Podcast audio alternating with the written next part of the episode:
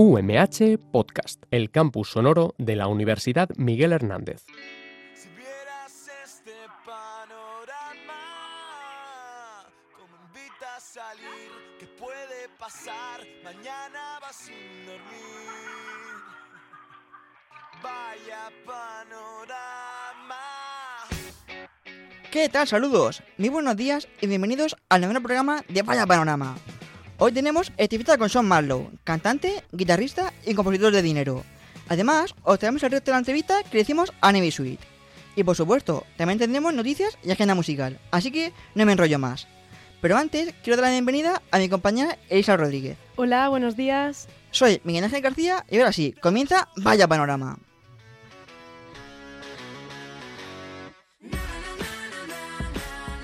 Vamos con, vamos con algunas pinceladas de la actualidad musical.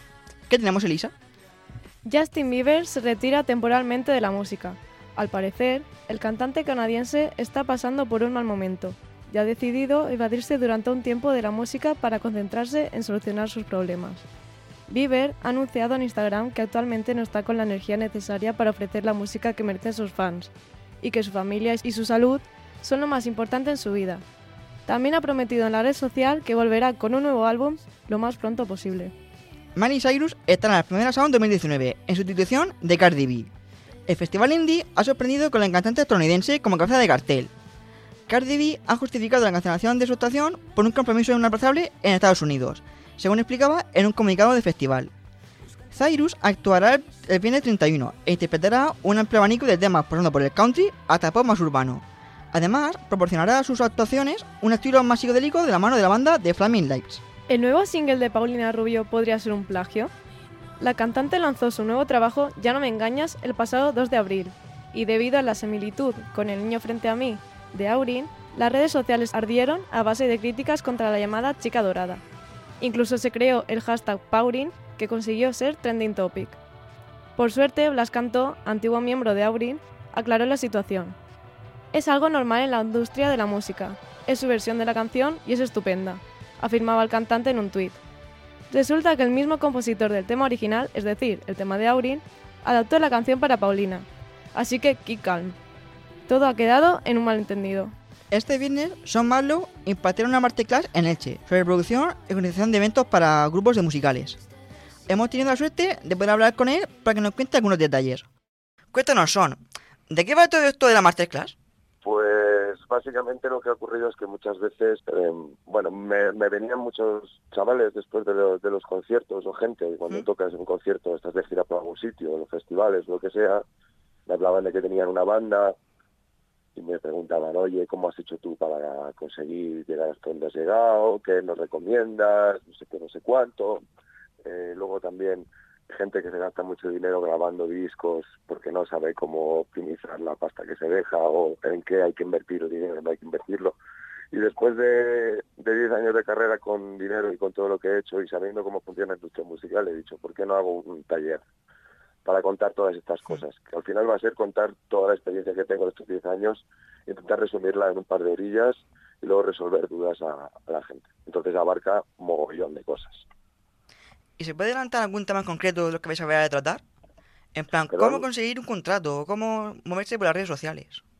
Pues efectivamente, está todo todo eso, bueno, en, la, en, el, en el dossier de, de la historia está todo eso, sí, pero por ejemplo voy a explicar cómo hoy en día se puede grabar un disco y no hace falta ir a un estudio y gastarse un dineral, se puede grabar en casa, solo hay que saber cómo utilizarlo, a lo mejor grabar solo las baterías en el estudio y luego en casa grabar las cosas y luego pues a lo mejor dárselo a alguien para que lo mezcle. Y no, yo he pasado, por ejemplo, con dinero de, de gastarnos 20.000 o 22.000 euros en grabar un disco. Que se dice pronto, ¿eh? Que se dice pronto a hacerlo todo en casa. Es el último disco que estoy haciendo de dinero. Estoy mezclándolo todo en casa. Solo he grabado las baterías en un sitio el resto lo he hecho todo en casa. Y me va a costar una décima parte, por ejemplo. Puf, Claro, eso lo he aprendido, claro, eso lo he aprendido con los años. la experiencia lo que hace. mejor, hombre. y desde dentro, ¿cómo crees que está la industria musical? Um, yo qué sé, yo creo que cada época tiene sus pros y sus contras. Hace tiempo que pasó ya la revolución del MP3 y que no se venden discos y ahora está todo más enfocado a, a los directos, a los conciertos, a los festivales, tanto que ahora los conciertos de las salas son un poco más difíciles de, llenar, me lo dicen todas las bandas cuando hablo con ellos, pero bueno, cada, época tiene su punto. Creo que las redes sociales, internet, todo esto está haciendo que, que sea más fácil llegar a la gente, pero a la vez hay una sobreoferta tan grande que es muy difícil destacar. Y las bandas tienen que curarse el mogollón y, y tocar mucho y presentarse a muchos concursos para poder salir adelante. Entonces, a un grupo que esté empezando ahora, o alguien que quiera montar un grupo y lo monte ahora, ¿tú qué le recomendarías? Bueno, lo, lo más importante yo creo que es, eh, y esto quizás debería haber empezado por ahí, pero creo que como voy a empezar la masterclass, es que lo más importante es ser consciente de que la música es el mejor hobby del mundo y es el peor trabajo del mundo. Entonces, lo primero que se tiene que plantear a alguien es, si está haciendo una música que puede encajar en un contexto musical, si haces black metal o haces jazz progresivo o alguna música que no tiene espacio, no tiene sitio en este país, porque no tiene circuito, o sea, no te da de comer porque no hay público para ese tipo de música, lo mejor y lo más lógico es que seas realista y disfrutes de hacer esa música como hobby, sin presión. Y sin presión, luego no hay frustración por no conseguir objetivos irreales. Entonces, dependiendo de la que- música que quieras hacer, tienes que saber si es hobby o no es hobby. Y una vez que, que ya tomas esa decisión, es cuando enfocas tu carrera musical hacia un sitio o hacia otro. Hacia, me voy a ganar la vida con esto o hacia, voy a disfrutar de mi tiempo libre con esto. Hmm.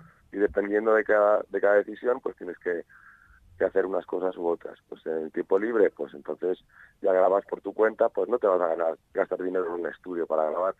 Porque si al final no va a ser tu hobby, pues te lo grabas en casa o ¿sabes Claro, lo que te digo? Y, y te olvidas de presentarse a concursos, te olvidas de presentarte a sitios, compartes la música con tus amigos, las co- o sea, puede, aunque sea tu hobby, puedes compartir la música que llega hasta Japón ahora mismo. Entonces, ¿para qué frustrarse y meterse en, en, en- en intentar ganarse la vida o, o- o tener una carrera musical con lo jodido que es?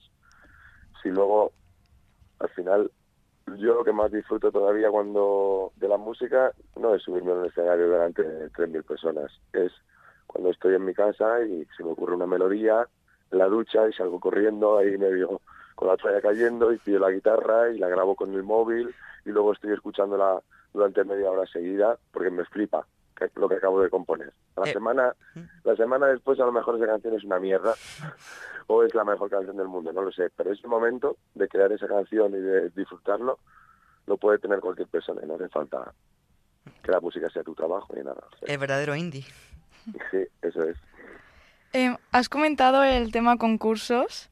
Em, ¿Qué opinión tienes sobre los programas tipo Operación Triunfo o La Voz?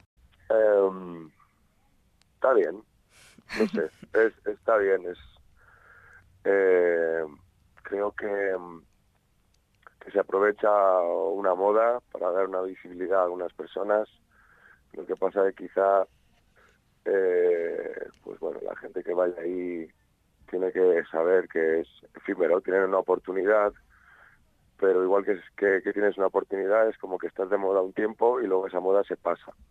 Y de repente pues bueno pues ha sido plataforma ese concurso ha sido plataforma de artistas hoy en día son muy grandes dentro de la música popular o comercial pero bueno que es que está bien yo no sé está bien ¿Y estás notando algún cambio en la programación de los festivales? Parece que se esté añadiendo más música urbana, ¿no? Tipo SFDK, ¿sabes? Algo más rollo rap.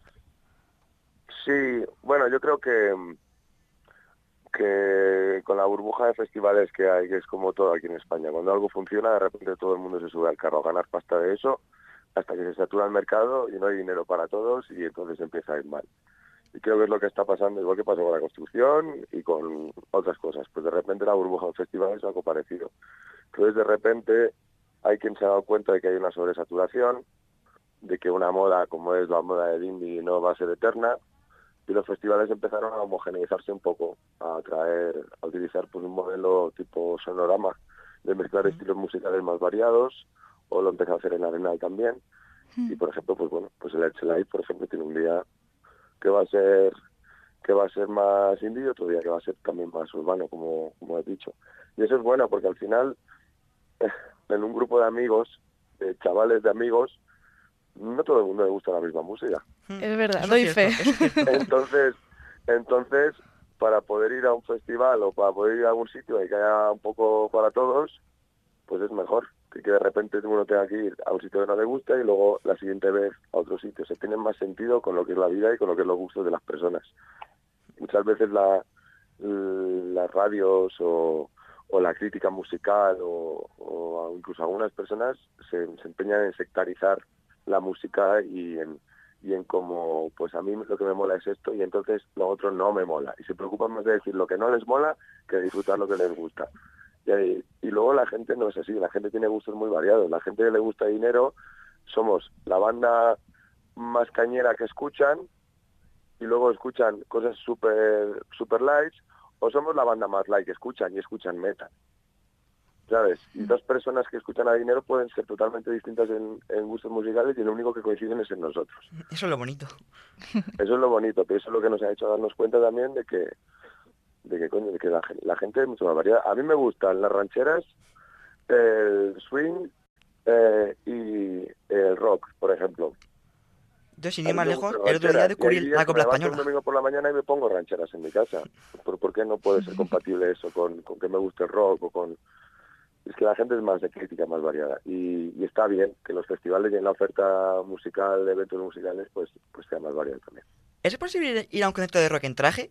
Lo digo porque este sábado estarás en el Cosador por la noche y yo por la mañana tengo boda. Pues no sabes si voy a ser ahí un bicho raro entre todos los rockeros. No te preocupes, y además los acústicos son un poco más... Saco mi lado sensible y cuento un poco de vida. De hecho, empecé a... Como los conciertos de dinero es Sota Caballo Rey y vamos a, a toda leche, tampoco hablo mucho entre las canciones ni nada. De repente aquí, pues, me sentí más cómodo cuando empecé a hacer los acústicos y empezó a contar un poco mi, mi vida y la gente empezó a, a partirse de risa bastante. Los famosos mongólogos. Eso es, los mongólogos y, y es muy desenfadado el ambiente. Y de hecho tengo una lista de canciones y voy preguntando al público, oye, ¿qué os apetece escuchar? ¿Esta canción o esta canción? Y doy a elegir, oye, voy a hacer una versión, ¿qué queréis? ¿Esto o esto? Y voy improvisando un poco y, y hace que cada concierto de los acústicos sea diferente. Y es más, es el último que voy a hacer, porque vamos a sacar disco con dinero, exclusiva, secreto. Uh, Pero bueno, vamos a sacar disco con... eh, queda menos de dos semanas para escuchar la primera canción, o sea, estamos ya ahí. Y voy a parar los acústicos un, un tiempo para centrarme en, en dinero, o sea que el concierto de acústico de Elche es el último acústico que voy a hacer de todo lo que queda de año, creo. ¿Hay algo que se pueda adelantar del concierto del sábado? ¿Alguna colaboración, cover? Bueno, ah, hice un concierto especial que lo llamé Son Valentín el 14 de febrero y preparé algunas versiones que no había que no había hecho en mis conciertos acústicos normales y una de ellas fue tocar Bailar pegados de Sergio Dalma. Que al principio la gente se parte claro al principio la gente se parte de risa pero luego a la segunda estrofa está todo el mundo cantando. Normal, yo creo que Entonces- esa canción le gusta a todo el mundo. Que me acuerdo que en las sesiones clandestinas le intenté tocar los primeros acordes.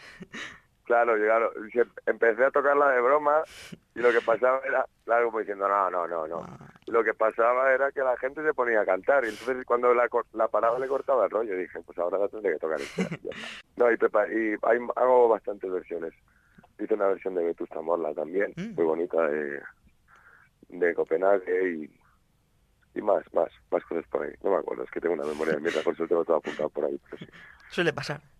¿Qué acogido ha tenido esta serie de conciertos así en acústico más íntimos? Pues muy bien, la verdad, tenía miedo a veces un poco incluso de que se repartiera el público, ¿no? Que gente que viene a verme en acústico, pues a lo mejor no fuera a ver a dinero o algo así. Pero venido la gente me ha dicho que es totalmente distinto, que es otro rollo. No sé, la, yo lo, lo hice por, por, por gusto también y por probar yo mis otras canciones que tengo por ahí o lo que fuera.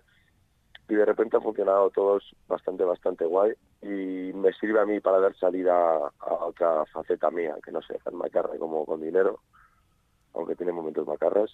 Y, y la verdad me ha empezado a llamar mucho para ir a tocar a sitios y también me está abriendo las puertas de salas pequeñas o salas con, con mesas, o sea, más otro otro circuito. Otro de- rollo de que salas se todo, claro, claro. Ya con dinero llega un punto que, que nos hemos hecho tan, iba a decir grandes, pero no mejor no pequeños, que a lo mejor para ir a tocar a una sala de 150 o 200 personas no nos salen las cuentas. Tendríamos que poner las entradas súper caras y hay sitios como Albacete o, o sitios así Hmm. que no, es que ya la infraestructura que tenemos para hacer un concierto de dinero no podemos ir a cualquier sitio a tocar. Y sin embargo, pues bueno, pues estoy recuperando un poco esa época del- de las salas de 70, 80, 100 personas, cin- no, 150 en Elche en este caso, para, para los acústicos y mola, mola porque me reencuentro con muchas salas y muchos sitios que hace muchos años que no he estado por ahí. Bueno, has dicho que en dos semanas igual tenemos canción de dinero. Y nosotros lanzamos la exclusiva de que es muy posible que para el próximo programa te tengamos como invitado estrella aquí en Vaya Panorama. Un placer, Sean. Recordad que si queréis asistir a la Masterclass que dará Sean este viernes en la UMH, os podéis apuntar en la página web de la Escuela de Rock UMH. Si queréis asistir al concierto que dará este sábado en El Escorchador, podéis comprar las entradas en WeGo. Y si queréis as- asistir a las dos cosas, tenéis un descuento de 5 euros, que no vienen mal. Un fuerte abrazo, Sean. Nos vemos en mayo. Gracias a vosotros, un placer siempre estar aquí. Encantada.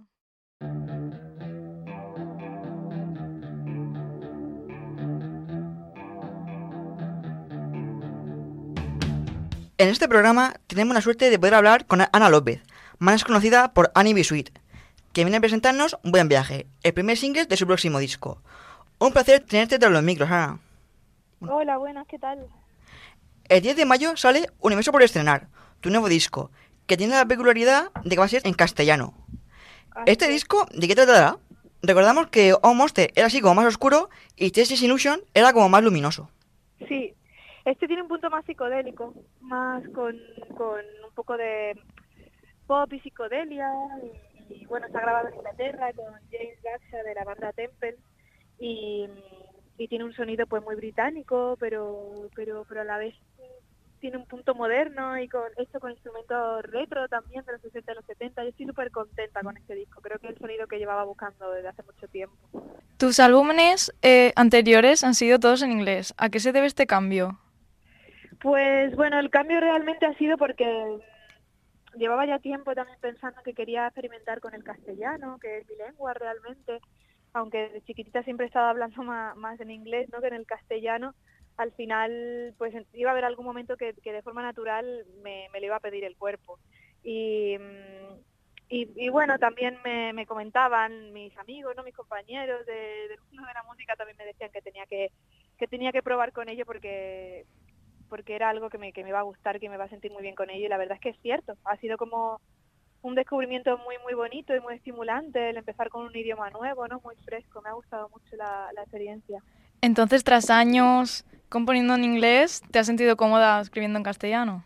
Mucho, sí, sí, ha sido muy estimulante, ha sido además, yo creo que, que, que ha sido de las mejores decisiones que he tomado. ¿Y habrá gira de presentación? Sí, lo que pasa que las fechas todavía no pueden salir. Está por confirmar todavía, ¿no? iremos- Sí, en, el- en las redes sociales la iré subiendo también y todo, sí.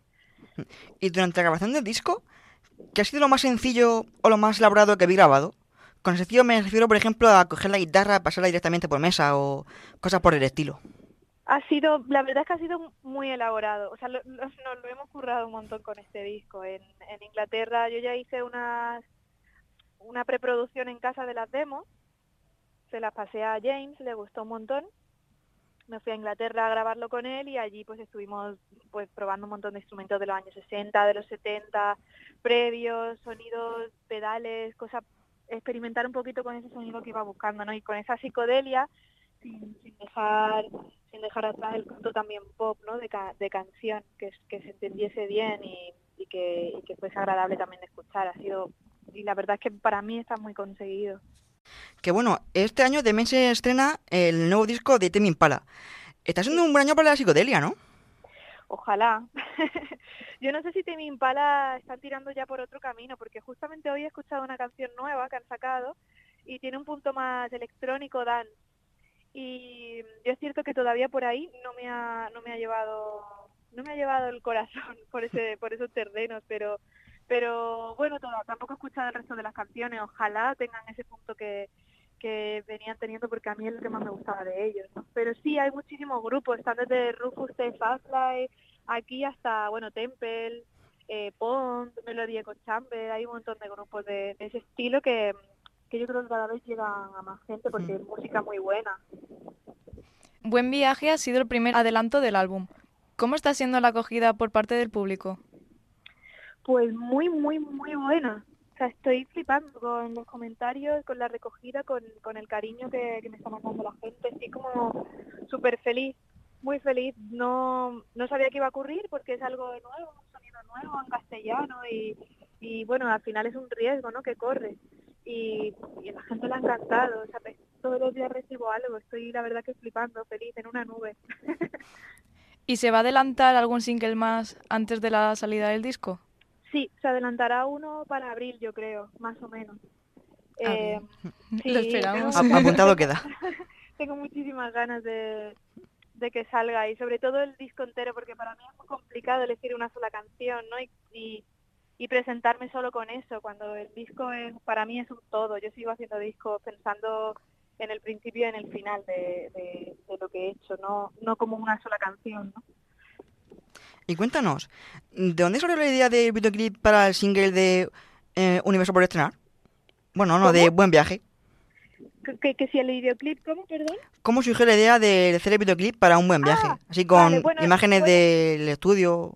Sí, es, es con Siloku, que, que es Guille, un- lo conocí para hacer esto, la verdad es que me ha sorprendido un montón porque creo que pilló perfectamente el ritmo de, de la canción, las imágenes que quería, el rollo por completo, o sea, creo que creo que le ha añadido algo muy bonito a, a la canción con imágenes.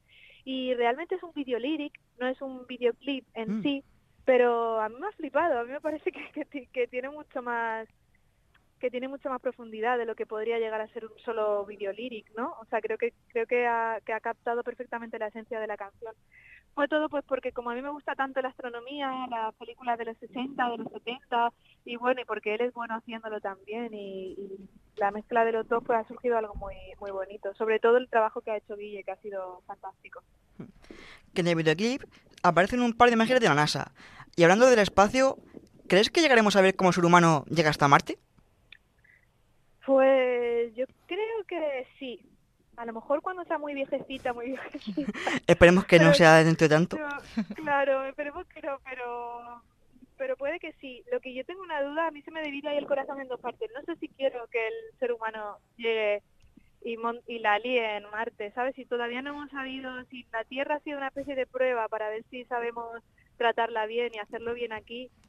Y no creo que lo estemos consiguiendo, no sé si es idea No, para nada, para nada. Entonces, bueno, a la vez, pues sí, me encantaría ver Marte yo algún día. Y por otro lado, no sé si nos lo merecemos. Y quien te haya seguido un poco por Instagram habrá visto que desde hace un par de tiempo tienes un sin- sintetizador y estás aprendiendo a tocarlo. ¿Qué tal con él?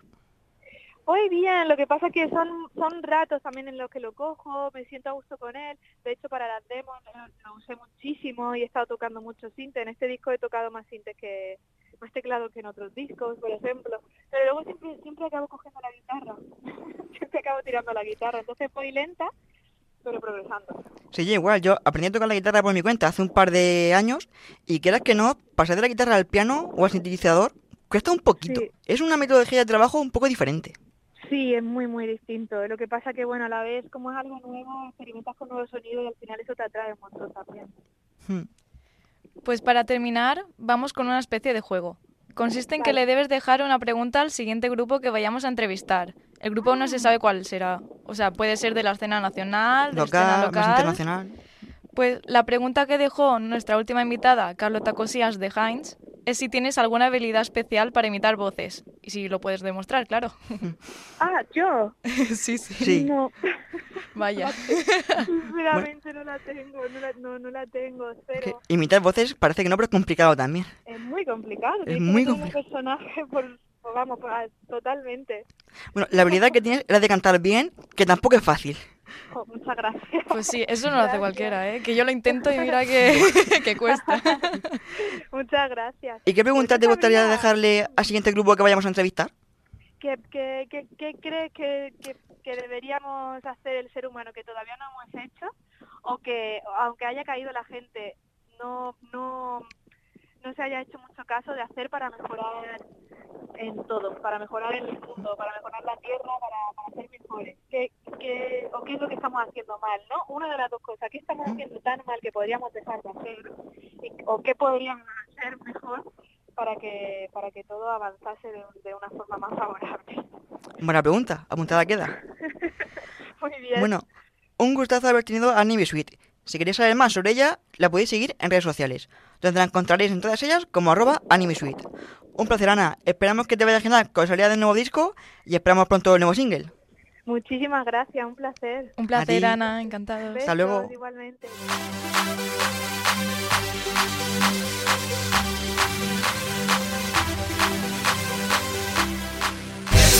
todas horas, nunca vas sola, estás en todas, siempre de moda.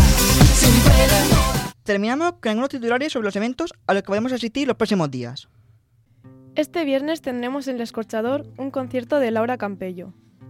La artista ilicitana, tras hacer carrera musical en Francia e impregnarse de las ricas culturas que por allí conviven, estará presentando su nuevo álbum, Meg. El concierto empezará a las 9 y media y las entradas las podréis comprar en taquilla a un precio de 10 euros. Tanto sábado como domingo tenemos el teatro principal de Alicante a Manuel García. El artista barcelonés ha decidido dar un giro de 180 grados y revisar los más de su repertorio en formato acústico, por lo que será una actuación bastante íntima. El concierto empezará a las 9 el sábado y a las 8 el domingo. Si queréis conseguir entradas, lamentamos informarles de que ya están agotadas. Y para terminar, como ya hemos adelantado, Son Marlon estará este sábado 13 en El Escorchador, dando el último concierto de la gira en acústico. Se podrá escuchar algún adelanto del nuevo disco, algunas versiones más desnudas de dinero y una selección de una larga lista de versiones que el público podrá escoger.